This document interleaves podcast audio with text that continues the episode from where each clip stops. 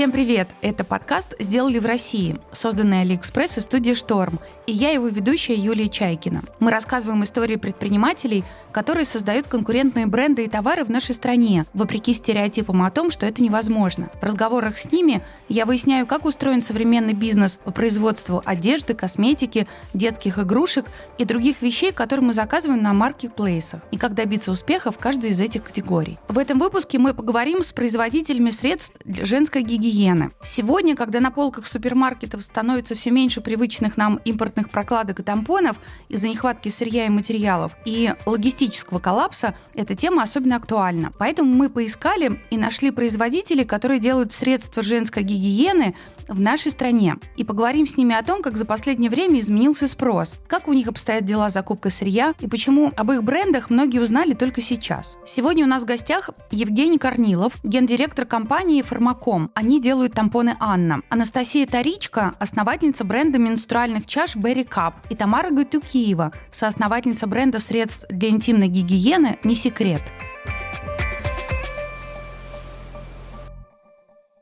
Фабрика «Фармаком» производит женские тампоны «Анна» с 1995 года. История компании началась чуть раньше, в 1991 году. Тогда австрийская компания «Фармакон» привезла оборудование на одну из фабрик во Владимирской области. Но через 4 года с российского рынка австрийцы решили уйти и продали компанию российским акционерам. На сегодняшний день ассортимент остается прежним, то есть тампоны, ватные диски, вкладыши, бюстгальтеры для кормящих матерей и вата. Но предприятие у нас небольшое, поэтому сказать, что каких-то там огромных объемов мы не производим. А кто в 1995 году был вашим конкурентом? На кого вы тогда равнялись? Мне помнится, что тогда на рынке был разве что Тампакс. Именно в 90-е годы на нашем рынке присутствовали тампоны только Тампакс. И изначально даже при открытии предприятия какой-то такой цели именно стать конкурентами Тампакса мы не преследовали. Было изначально преследовалась та цель, чтобы просто развивать производство именно тампонов, потому что в тот момент мы были первыми, кто начал производить эту продукцию. Соответственно,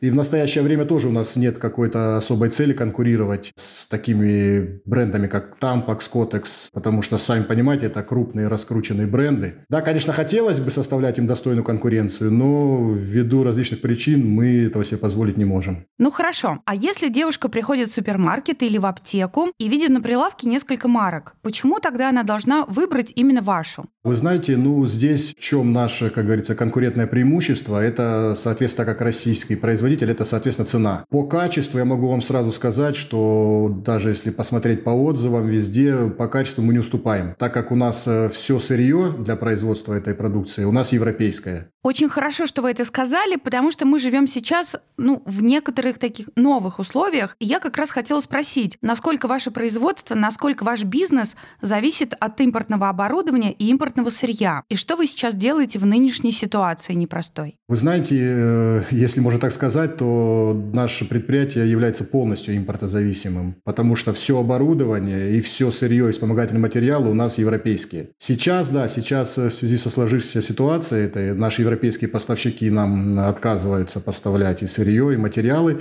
Соответственно, мы вынуждены сейчас переориентироваться на другие рынки, и, соответственно, в первую очередь это азиатские страны. Мы э, хлопок не используем, мы при производстве тампонов используем экологически чистые вискозные э, материалы. А где их делают? Ну, изначально мы их заказывали, приобретали в Европе, в Австрии, да, то как, тогда, как они нам отказались, сейчас, соответственно, появились варианты Китай, Индонезия. А скажите, пожалуйста, вот сейчас в феврале-марте прогремела история о том, что с полок пропали импортные средства женской гигиены. Как на вас повлияла эта ситуация? А вы знаете, да, вот э, с начала марта очень повлияла эта ситуация на наш спрос, потому что в разы увеличились заказы, обращение новых клиентов к нам за, на закупку нашей продукции. Даже, могу сказать так, даже те компании, которым мы сами предлагали нашу продукцию до этого, а, которые отказывались по каким-то причинам ее брать, уже сейчас сами к нам э, обращаются и говорят, что готовы на наших условиях приобретать нашу продукцию. Как вы думаете, это долгосрочная история или такое ажиотажный спрос, и все сейчас закупились на полгода вперед, а дальше случится провал в продажах? Нет, вы знаете, я думаю, что исходя из ситуации, которая сейчас складывается с санкциями, вот со всеми этими, я думаю, что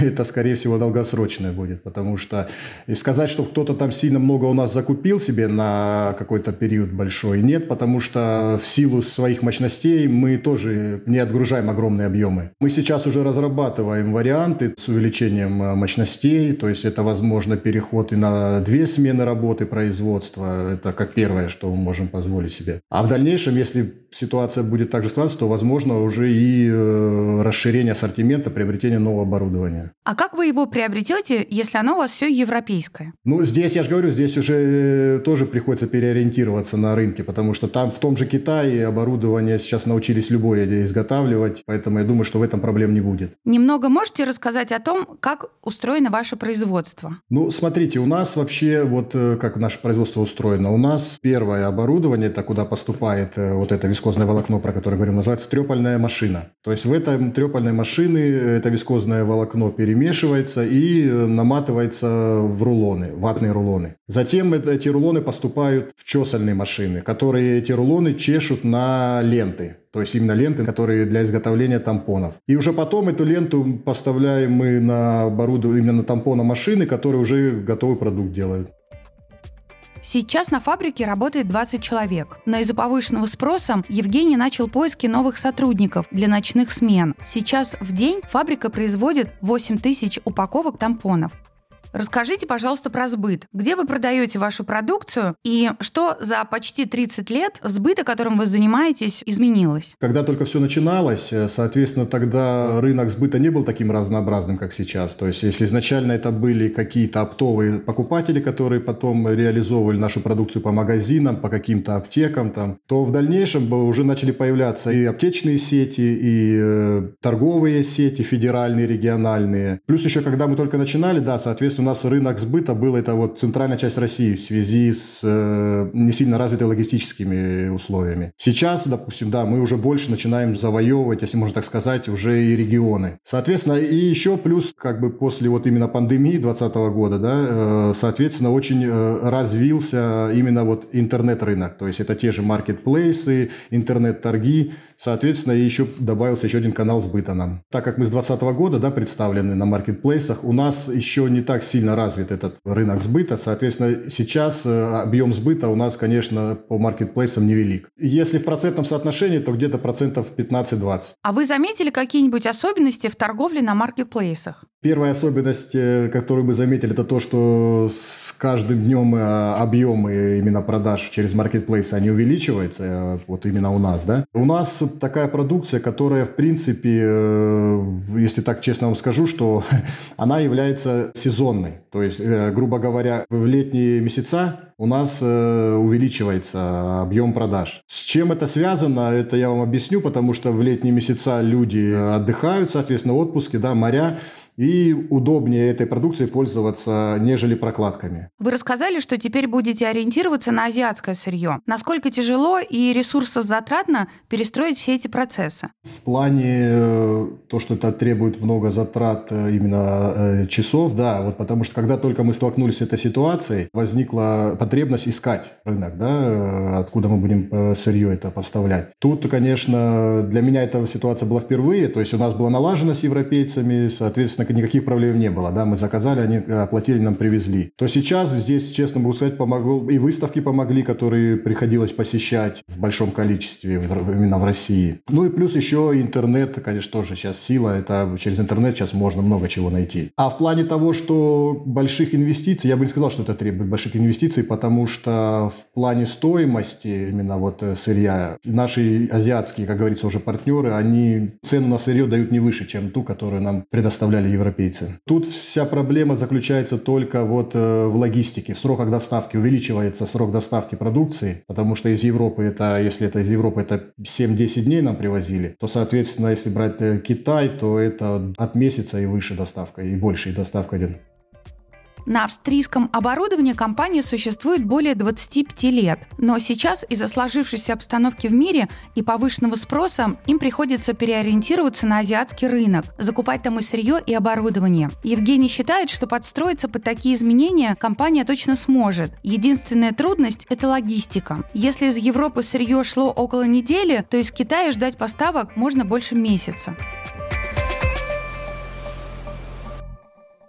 Анастасия Таричка узнала про менструальные чаши еще в 2008 году, когда прочитала на них на одном из женских форумов и решила заказать одну модель для себя из Великобритании, чтобы попробовать. Тогда она еще не могла даже подумать, что через несколько лет решит сначала продавать английские менструальные чаши российским женщинам, потом начнет заниматься просвещением в этой теме и в итоге сама начнет производить собственные менструальные чаши под брендом Berry Cup.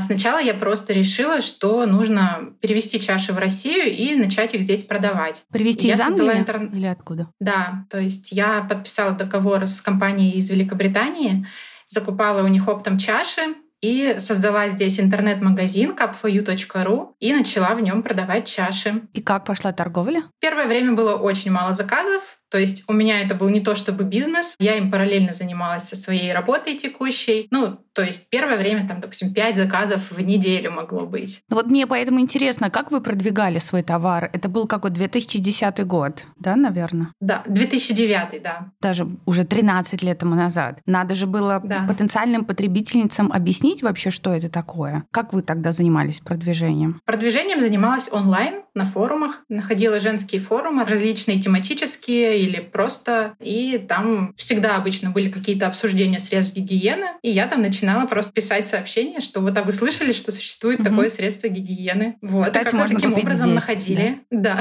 да. Тогда еще не так жестко контролировалась вся эта э, реклама, не удалялись все эти сообщения с форумов. Что и когда случилось таким образом, что вы сами стали производить менструальные чаши? И где? Я достаточно долго об этом думала. У меня даже было, ну, можно сказать, несколько заходов. Сначала я подумала, что можно производить свои чаши где-то примерно в 2013-2014 году. Но я начала искать производителей, которые могли бы делать мне чаши по моему эскизу, по моей модели. И я не смогла найти на тот момент в России производителей, вообще, которые смогли бы сделать такое изделие и которые бы отвечали, наверное, каким-то моим требованиям. Поэтому я немножко отложила этот вопрос. Потом у меня был перерыв на рождение ребенка. И вот когда он уже пошел в садик, я начала с новыми силами искать производство, с которым я все-таки могу сотрудничать, потому что э, это был уже 2018 год. И я понимала, что чаши набирают популярность. К тому моменту мы уже завели блог в Инстаграм. Мы, я имею в виду я, потому что я была одна на тот момент. Одна делала все в компании. Ну, для женщины это нормально, понимаю. да. Вот. Я создала страницу в Инстаграм, и оказалось, что это очень удобная платформа для того, чтобы доносить девушкам информацию про чаши, делиться мнениями. Там они могли между собой общаться и делиться своим опытом. И, в общем-то, вот 2018 года очень сильно начал расти вообще спрос на чаши и информированность женщин о том, что такое средство гигиены существует. И я поняла, что все таки нужно делать свой российский бренд. А большой интерес к этому продукту — это сколько в штуках? Сколько в месяц вы тогда продавали менструальных чаш в 2018 году? Где-то примерно 400-500 штук в месяц. А сейчас? Сейчас, ну вот в последний месяц у нас было по 100 заказов в день. Это средство интимной да. гигиены, ну, практически как медицинское да. средство, наверное, да? Вот расскажите, пожалуйста, насколько сложно было получить сертификат, как долго вы это делали и как вообще это правильно называется? Да, для средств гигиены в России обязательно должно быть получено свидетельство о государственной регистрации средства гигиены. Это не медицинское изделие, то есть медицинскую сертификацию сертификацию не нужно проходить, потому что чаши — это изделие для использования здоровыми женщинами как средство гигиены. Чтобы получить СГР, нам понадобилось примерно полгода. То есть там достаточно долгий процесс согласования, отправки документов, ожидания и так далее. Но вот примерно за полгода мы его получили. А с точки зрения денег, насколько это дорого? По-моему, это стоило примерно 70 тысяч. Мы его получали просто года два назад. Вы уже сами отметили, что много конкурентов конкурентов у вашего продукта из разных стран? Угу. А, кстати, в России кто-то, кроме вас, еще это производит? Да, есть еще несколько российских брендов чаш. А как выглядит производственный процесс? Я услышала от вас словосочетание «моя модель», да? Кажется, так вы сказали. То угу. есть вы сначала это рисуете, потом 3D-изображение, потом отдаете в производственный цех. Да, в чем, наверное, уникальность Berry Cup, э, не побоюсь похвастаться, это в том, что форму нарисовала я сама, и когда я ее рисовала, у меня уже был примерно десятилетний опыт использования чаш. Я причем, так как ну, мне нужно было понимать вообще, какой ассортимент существует, я закупала очень много разных чаш, разных брендов из разных стран тестировала сама, плюс собирала отзывы у наших покупательниц, и я очень хорошо понимала, какой именно формы должна быть чаша, чтобы ей было удобно пользоваться большинству девушек. Потому что ну, на некоторых чашах вообще непонятно, зачем сделали такую, допустим, форму, потому что она изначально мало кому подходит. Я понимаю, вот. что на словах это трудно объяснить, но давайте попробуем. Что вы имеете в виду? Вы там сделали какую-то вот внутреннюю выемку большего объема или наоборот меньшего? Там край как-то по-другому обработали. Вот как это да. на практике? Ну, во-первых, должна быть определенная упругость силикона. Чаша не должна быть слишком мягкой, не должна быть слишком твердой, потому что это все влияет на комфорт использования. Удобно, когда ободок в верхней части чаши, он сглаженный, а не слишком выпуклый, потому что слишком выпуклый он тоже может внутри давить, приносить дискомфорт. Хорошо, когда отверстия в верхней части чаши, а они есть почти везде, когда они достаточно большие, потому что благодаря этому чаша удобно раскрывается и доставать ее тоже удобнее. Хорошо, когда дно у чаши такое, что за него удобно можно ухватиться, потому что если дно слишком твердое, слишком скользкое и так далее, то чашу достаточно сложно достать. Хорошо, когда у чаши большой объем, потому что от этого зависит, сколько выделения она вмещает и как часто ее нужно будет менять. Вот. И, то есть вот это все я э, собрала в своей модели. Вы ее нарисовали, а дальше что было? Да, я ее нарисовала, э, связалась с конструктором. Он построил мне 3D-модель. Мы ее еще несколько раз правили добавили. Потом мы сделали тестовую форму. То есть, чтобы изготовить чаши, нужно изготовить металлическую пресс-форму. Ну, это прям большая оснастка для станка. Мы сначала сделали тестовый вариант, не очень дорогой. То есть, если сама форма там стоит она несколько сотен тысяч рублей, мы сделали сначала какой-то вариант попроще. Мне изготовили тестовые образцы. Я их посмотрела, дала потестировать своим девушкам, которые у меня работают. Мы внесли еще несколько изменений, и потом уже изготовили окончательную пресс-форму, на которой сейчас делаются все чаши. А силикон где вы берете? Ну, вообще вот, когда договаривались с производством, они нам делали из немецкого медицинского силикона. Сейчас у них пока еще есть запасы этого немецкого силикона, они нам продолжают делать из него, но в текущих реалиях, если поставки из Европы будут невозможны, то они перейдут на медицинский силикон, из других стран. То есть есть и в Китае на самом деле заводы, которые делают качественный медицинский силикон. Просто он такой же дорогой, как европейский. Так что я думаю, что перебоев с поставками медицинского силикона у нас тоже не будет, и все будет нормально.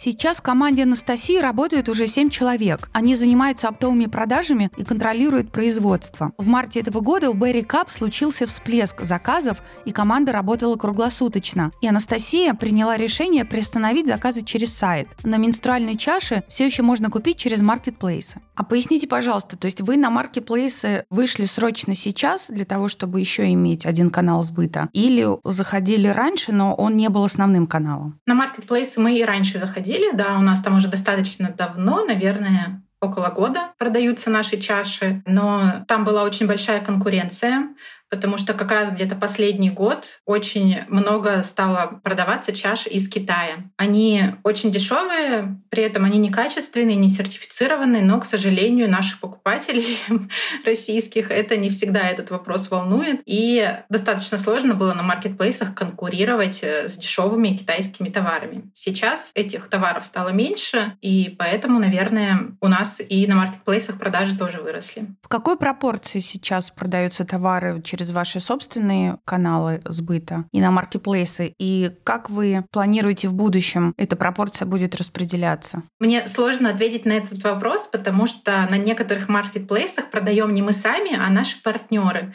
То есть мы отгружаем просто оптовую часть, оптовую поставку товара, а они уже сами распределяют их по маркетплейсам, сами занимаются отгрузкой туда. Поэтому я могу сказать просто соотношение розничные заказы через наш сайт, например, и оптовые заказы. Ну, сейчас март — это просто какой-то месяц, мне кажется, аномальный был, когда у нас и розничных заказов было как минимум, наверное, 2-3 тысячи штук за месяц мы продали в розницу.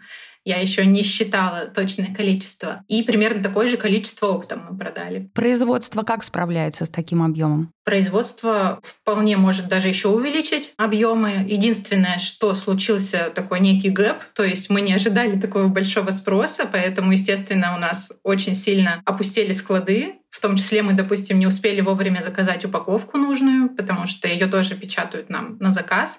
И у нас было какое-то количество, но она достаточно быстро закончилась. И вот теперь некоторые заказы мы просто предупреждаем для оптовых клиентов, что отгрузка будет там через две недели, потому что мы ждем, допустим, упаковку еще, не готова она. Вот. Но, в принципе, перебоев с производством не будет, и объемы можно даже еще больше увеличивать, если будет такой спрос продолжаться. Вот скажите, пожалуйста, понятно, что дальше он уже так резко может не вырасти, но как вы собираетесь угу. поддерживать спрос вот на этом аномальном для вас в лучшем смысле этого слова уровне? Я не думаю, что он останется таким же, как вот был в марте, да, то есть я думаю, что все равно будет некоторое падение, снижение спроса, но я думаю, что сейчас э, чаши начали покупать те, кто давно про них знал, и давно думал, что нужно попробовать. И вот сейчас для них просто это был такой повод наконец-то приобрести себе чашу. То есть все эти годы, с 2017 года, когда я а, информировала там онлайн, проводила всякие различные вебинары, эфиры и так далее про чаши, я думаю, что вот за эти четыре года как раз накопилось некоторое количество девушек, которые хотели купить чашу и сейчас наконец-то это сделали. И я думаю, что просто сейчас расширится этот круг. Те, кто сейчас попробовал чашу, Сашу они расскажут обязательно своим там подругам, сестрам и так далее, потому что это действительно удобно и комфортно, иначе я бы этим не занималась. Вот. И, соответственно, вырастет новый круг э, покупателей, которые тоже захотят попробовать чаши.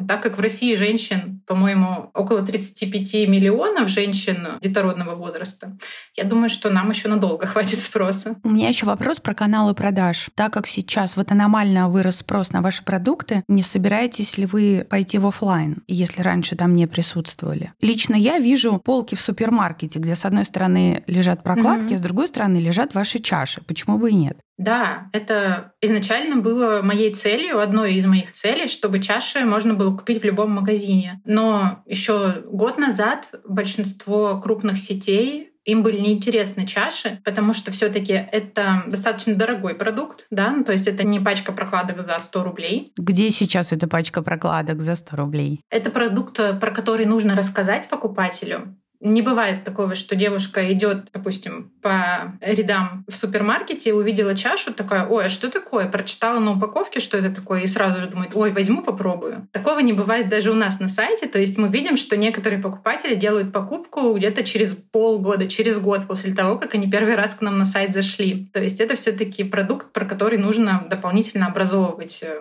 аудиторию. И плюс это продукт одноразового, так скажем, спроса, одноразовой покупки, потому что чаша служит 5 лет. И даже если покупатель доволен, если ему нравится наш бренд, ему нравится наш сервис, то он к нам не придет в ближайшие пять лет. Ну и, собственно, также в супермаркете они будут вкладываться, допустим, в какой-то маркетинг, продвижение этого товара, а покупатели один раз эту чашу купили, и как бы, ну, все, больше с него прибыли не получить. Поэтому сетям и аптекам чаши были неинтересны. Вот сейчас ситуация немного меняется. У нас уже есть несколько запросов от э, торговых сетей. Гораздо больше стало запросов от магазинов небольших, которые занимаются экопродукцией. Компания Berry Cup – это дело, которое началось в 2008 году и прямо сейчас движется к высшей точке признания успеха. Но это не только благодаря обстоятельствам, но и благодаря долгой просветительской работе, без которой такой товар продать точно невозможно. Компанию «Не секрет», которая делает средства для интимной гигиены, придумали две подруги. Тамара Гуйтукиева – фармацевт-провизор и аналитик-химик по образованию. А Нино Хаталова – основательница сети салонов красоты. На разработку концепций и продуктов у девушек ушел целый год. И вот в 2021 году они запустили собственный бренд. Линейка «Не секрета» состоит из трех товаров. Гель для интимной гигиены, лосьон-спрей для интимной зоны и натуральный бальзам. Мы как раз-таки хотели, чтобы тема интимной гигиены перестала быть табуированной. И абсолютно точно я уверена, что только разговоры об этом могут каким-то образом вот эти вот уже такие закоренелые установки немножко сдвинуть. Потому что, знаете, когда я к вам ехала, я разговаривала со своими друзьями, у нас есть э, большой общий чат, в котором мы э, обсуждаем все, и я подумала, спрошу-ка я у них, вообще считают ли они эту тему какой-то табуированной? А При есть... этом только сейчас вы решили у них это спросить. А мы это постоянно обсуждаем. Угу. То есть, естественно, работа является такой большой частью жизни и души. Мне кажется, это вообще равно в моем случае. И мы так-то постоянно это обсуждаем. Но мне почему-то захотелось акцентировать внимание. Они такие, табуирована эта тема? Так мы же каждый день ее вечером обсуждаем. Как она может быть табуированной? Я говорю, ну нет, давайте подумаем. И я понимаю, что люди, с которыми общаемся мы в близком круге, для них это уже давно не табу и давно не секрет. И мы стараемся эту тему обсуждать, об этой теме говорить, использовать средства, естественно, каким-то образом популяризировать эту историю. Но так, безусловно, живут не все. Мне кажется, что у нас есть история, история народа, ментальности, в которой, к сожалению, нам еще очень много времени нужно на то, чтобы эта тема перестала казаться какой-то неловкой. И скрепы назовем их так, или табу, которые люди со времен СССР наложили на эту тему, я думаю, что еще и раньше, конечно же, имеет место быть сейчас, потому что все закладывается в детстве, и сначала идут детские установки, а потом идет приобретенный опыт. Конечно, это все может меняться, но над этим нужно работать. И мы как раз-таки хотим и работаем в том направлении, чтобы комьюнити людей образовывалось, которые понимали, что темы телесности, интимного ухода, заботы о себе в первую очередь это база, а не что-то из разряда «я такая свободная, и поэтому я буду вам об этом говорить». Я прекрасно понимаю, как э, не только человек, который родился в России, но еще и женщина из кавказской семьи, это тоже накладывает определенные стереотипы, с которым а, приходится бороться на протяжении всей своей жизни. Я понимаю, как это вообще растет и, и живет среди нас. Поэтому ковид оказался моментом таким переоценкой, очень серьезной переоценкой многих вещей. И как следствие родился не секрет. Мы стали искать а, контрактное производство. Вот, что... как раз, да. Одно дело придумать, а другое дело сделать. Да. Расскажите. Здесь, как, на самом деле, очень много подводных камней течений, естественно, от э, идеи до до первой упаковочки прошел ну, практически год. И мы понимали прекрасно, что да, свое производство — это очень здорово, но в текущих реалиях это достаточно безбашенно сейчас бежать и открывать полностью свое производство. Поэтому мы нашли контрактное производство, которое на, ну, крутясь среди предпринимателей, мы искали лучшее. Оно нам понравилось, нам понравилось их качество, и дальше мы стали с их технологом, с гинекологом, сексологом разрабатывать состав для того, чтобы это было именно так, как мы задумывали потому что тонкости... А как вы задумывали? Мы задумывали, в первую очередь, нам было важно есть на сегодняшний момент, это должно быть натуральное средство. И консерванты тоже бывают разные. И тут было важно найти тот консервант, который будет одобрен экостандартами. Их не так много. И здесь очень тонкая грань между тем, чтобы сохранить качество продукта и максимально длительность использования для потребителя, чтобы это было удобно. И с другой стороны, чтобы это было доступно, чтобы это не стоило 10 тысяч за бутылочку. И вот эти вот все моменты, на это потребовалось время. И э, дальше мы уходили в маркетинг, производство, все упаковки, упаковки, разработка дизайна и так далее. И одни пакеты мы переделывали 12 раз. То есть пакеты, в которых, не секрет, попадает к нашим прекрасным женщинам. Это была такая сложная работа, но на самом деле очень приятно. Потому что когда ты видишь результаты своей идеи вот так вот в руках, это очень вдохновляет. Бодрит. Бодрит, да. да. Вы сказали, вот получилось то, как мы задумывали. А как вы задумывали? Ну вот что вы имели в виду? Вы имели в виду, что, например, там спрей для интимной гигиены должен быть такой консистенции определенного запаха, э, угу. там, или должен помогать не в первую минуту использования, а в первые три секунды использования? Вот какие-то частности. На самом деле изначально стоял вопрос о закрытии потребности тех женщин, для которых мы это создавали. Понятно, что это не была история про лавандовое эфирное масло, и мы такие, оп, мы хотим, чтобы что-то пахло лавандой. Конечно, нет. А у нас три продукта. Первое — это гель очищающий, второе — это бальзам увлажняющий и освежающий лосьон-спрей. И если... Не для лица, а для интимных всё зон. Для, все абсолютно для интимной зоны, для интимной области, как угодно можно называть. И нам хотелось, чтобы на рынке появилось что-то, что действительно закрывает боли женщин. Вот например, об этом не принято говорить, но действительно по опросам и гинекологов, и каких-то бытовых наших среди знакомых и так далее, мы знаем о том, что много женщин действительно комплексуют из-за того, что им кажется, или им кто-то сказал, или они правда это знают, неприятный аромат из интимной области. Об этом вообще не принято говорить, хотя это в первую очередь здоровье, как физическое, так и ментальное. И здесь обычно я женщинам говорю о том, что, конечно, лосьон невероятно вам поможет, он э,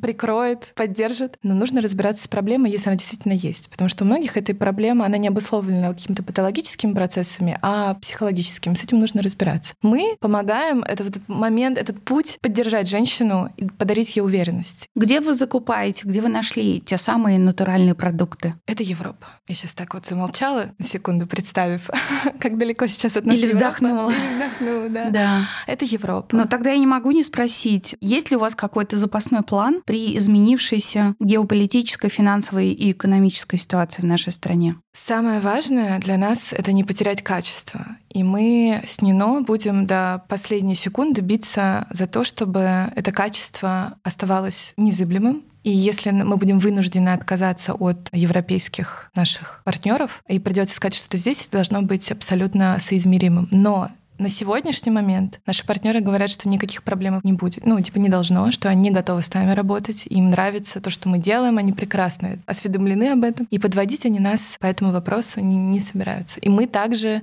в ответ не будем подводить их и хотим наши отношения сохранить. Давайте поговорим про продвижение на российском рынке ваших товаров. Вы уже упомянули про каналы продаж. То, что я увидела, у вас есть собственная доставка э, на сайте. Да. И есть продажи на маркетплейсах. В какой момент вы вдруг решили пользоваться услугами маркетплейсов, ну, что вас подтолкнуло, расскажите, пожалуйста.